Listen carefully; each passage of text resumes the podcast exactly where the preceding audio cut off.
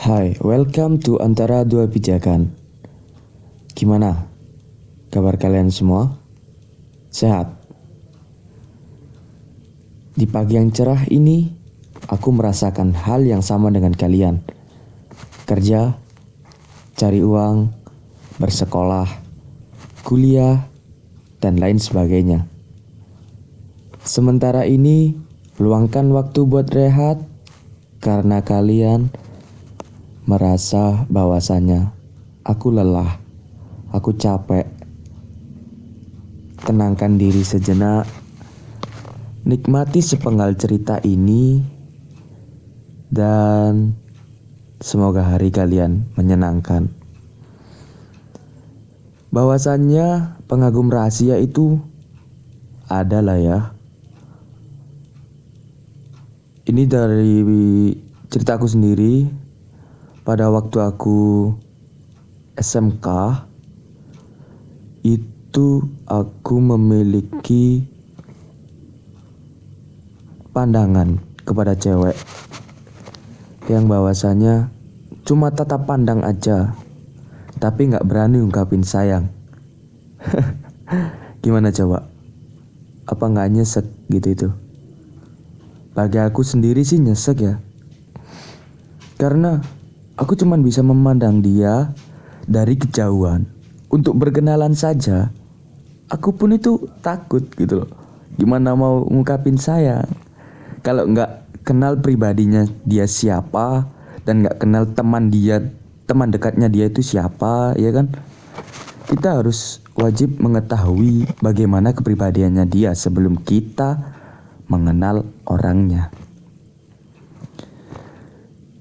Di kesempatan pagi ini aku akan membahas sepenggal cerita yang aku udah catat di hari-hari sebelumnya yang berjudul Pengagum Rahasia dan Deritanya.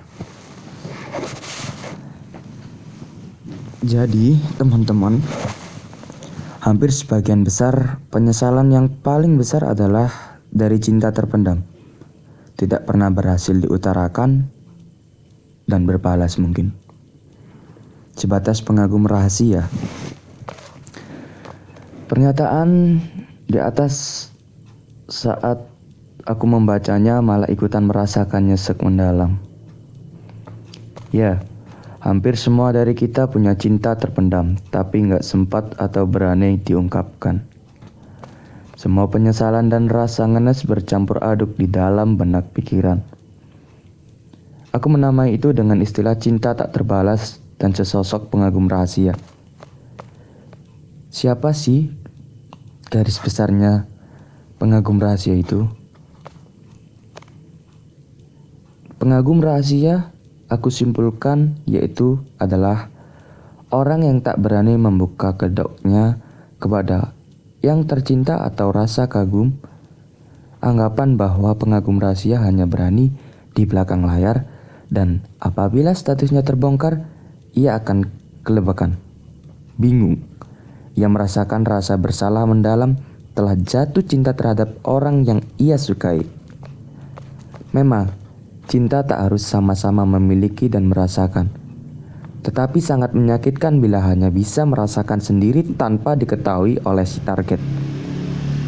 Itu sudah jadi menjadi resiko yang diambil oleh sang pengagum rahasia ya. Misalnya kamu merasakan dirinya belum pantas dan belum waktunya bersanding dengan yang dikagumi. Kecilnya nyali serta rasa penolakan membayangi andai yang nekat melakukannya. Jadi, pengagum rahasia berada di zona tak terlalu dekat dan terlalu jauh melancarkan kode-kode cinta. Zaman pun berubah. Dahulunya bermodal info teman dekat dengan menyogoknya makan bakso, sepuasnya di kantin sebagai pelicin rencana. Kini, gerakan bawah tanah tak terlalu perlu berbuat baik kepada orang lain, cukup bermodal stalking akun media sosial, andai satu sekolah ya misalnya, kelakuan seperti ini sering terjadi. Seperti menilap foto orang yang dikagumi di bidang tata usaha sekolah, Foto yang kelaknya sebagai pas foto untuk rapat rela digondol untuk mengobati kerinduan yang memuncak. Namanya saja juga rindu. Tak ada sosial media dan bergerilya, cara tersebut adalah cara terbaik bermain aman. Ada cara-cara aneh lainnya yang lahir andai tak satu sekolah, semisal memakai jasa merpati pos untuk mengirim surat dan di surat kaleng request lagu sekalian titip salam via radio. Biar semua orang dengar dan tahu termasuk si dia. Saat ditanya dari siapa, kadang form tersebut dikosongkan atau bahkan ada yang rela membuat hamba Allah. Waduh, sangat berat sekali ini ya mungkin. Dan bila masih merasakan rindu yang memuncak adalah dengan lewat depan rumahnya, mana tahu sempat melihat wajahnya sambil menyapu halaman rumah atau menyiram tanaman. Terlihat aneh bukan? Dan orang kompleks di dekat rumahnya bisa mencurigaimu sebagai mata-mata atau loper koran keliling. Tak ada semua dilakukan agar mengurangi rasa rindu. Sekarang zaman telah maju bro. Kemudahan ini menjadikan mematai tak harus mengirim nama surat yang namanya tersamarkan.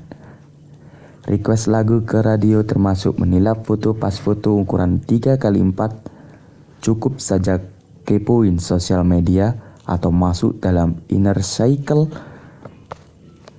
pertemanannya. Berdoalah banyak-banyak agar sosial medianya tidak digembok. Layaknya rumah yang ditinggal mudik bila tak berhasil pula. Hidup ini antara mencintai diam-diam atau penasaran diam-diam. Keduanya sama-sama nyesek karena didasarkan rasa takut hingga hanya sebatas angan-angan.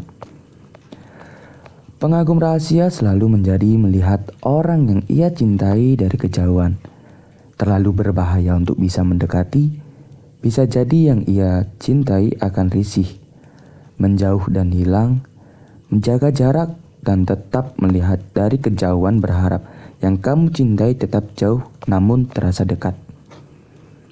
Perjuangan menjadi pengagum rahasia butuh kesabaran bro. Lebih baik mana coba mati dalam rasa penasaran yang mengebu-gebu atau mati dalam tak sempat mengungkapkan. Menjadi pengagum rahasia sering merasakan rasa iri dan luka tergantung bagaimana yang ia kagumi terutama kaum hawa sering sekali menjadi korban rasa penasaran yang terus membuncah. Sesungguhnya, jadi pengagum rahasia itu tersiksa batin, apalagi tahu segala tentangnya dan kita hanya mencintai secara jarak jauh dan diam-diam. Menurut tadi, Lelaki suka pada suatu wanita, ia akal berkhayal terhadap orang yang ia sukai, sedangkan lelaki yang suka pada wanita yang ia sukai akan diam dan diam. Mengatakan akan jadi pengalaman yang begitu berat, takut yang disukai perlahan akan menghilang, takut dia menganggap dirimu sebagai benalu, kelak walaupun kamu tak pula selalu mengharapkan balasan serupa dari cinta yang dirasakan. Jatuh cinta itu gratis, tapi saat kamu mengutarakan harus berjuang. Yang sedikit dan pundi-pundi uang juga keluar tak sedikit. Dan bila tak diterima malah semakin sakit. Jangan sampai hidup ini ibarat belum sempat memiliki tapi sudah merasa kehilangan. Sekarang sulit sekali menemukan pengagum rahasia yang melakukan aksinya mengirimkan pesan rahasia melalui radio kesayangannya. Mereka bermain lebih aman lagi dan mungkin masa depan lagi para pengagum rahasia lebih bermain aman lagi agar jadi dirinya tak terungkap. Apakah stalker termasuk pengagum rahasia atau hacker? Ada sebuah kecenderungan terlalu benci dan tak suka memunculkan rasa kangen dan rindu andai tak kepo. Mencari tahu segala sesuatu tentangnya secara langsung secara diam-diam sebagai bahan cercaan. Nyatanya, terlalu benci malah menghasilkan cinta atau sebaliknya. Sebenarnya, tak ada yang terlalu perlu dicintai dan dibenci karena zona tersebut membuat jarak antara pengagum rahasia dan pembenci punya jurang yang sangat tipis. Malah, derita sama-sama tak nyaman melihat orang yang ingin ditekati dan dimusuhi. Sebagai penutup, menjadi pengagum rahasia sebagai bukti bahwa di saat belum memiliki saja sudah bahagia dan belum tentu saat memiliki rasa itu sama. Nikmatilah sebaik mungkin karena di masa depan kita akan menertawakan apa-apa yang lucu-lucu di masa lalu, termasuk menjadi pengagum rahasia yang kemudian malah balik mengagumi kita. Semoga memberi pencerahan dan senyuman. Gimana teman-teman? Udah pada tahu pengagum rahasia itu bisa juga menjadi stalker lewat medsos, lewat nomor WhatsApp, tapi masih belum berani ngechat. Kan gimana coba? Ya. Aman kan ya? Oke. Di zona seperti ini kalian harus bisa namanya berkorban. Jadilah apa yang kamu rasa itu udah nyaman. Jangan kamu nggak berani ungkapin. Sekarang itu zaman zamannya stalker bro. Kamu bisa berkecimpung di dunia circle-nya. Walaupun, ini untuk kaum pria nih, walaupun kita ditolak, udah jangan patah semangat Mungkin di lain waktu, di lain masa yang akan datang, kamu pasti mendapatkan sebaik-baiknya dia. Jadi, aku cuma ngingetin itu aja. Kalau mungkinnya kamu ada cerita menarik, bisa kamu kirimkan di email ramaaditya36 at gmail.com. Selamat menjelang aktivitas. Doa terbaik buat kalian. Bersama aku Aditya. Selamat beraktivitas. Selamat mendengarkan eksklusif di Spotify. See you.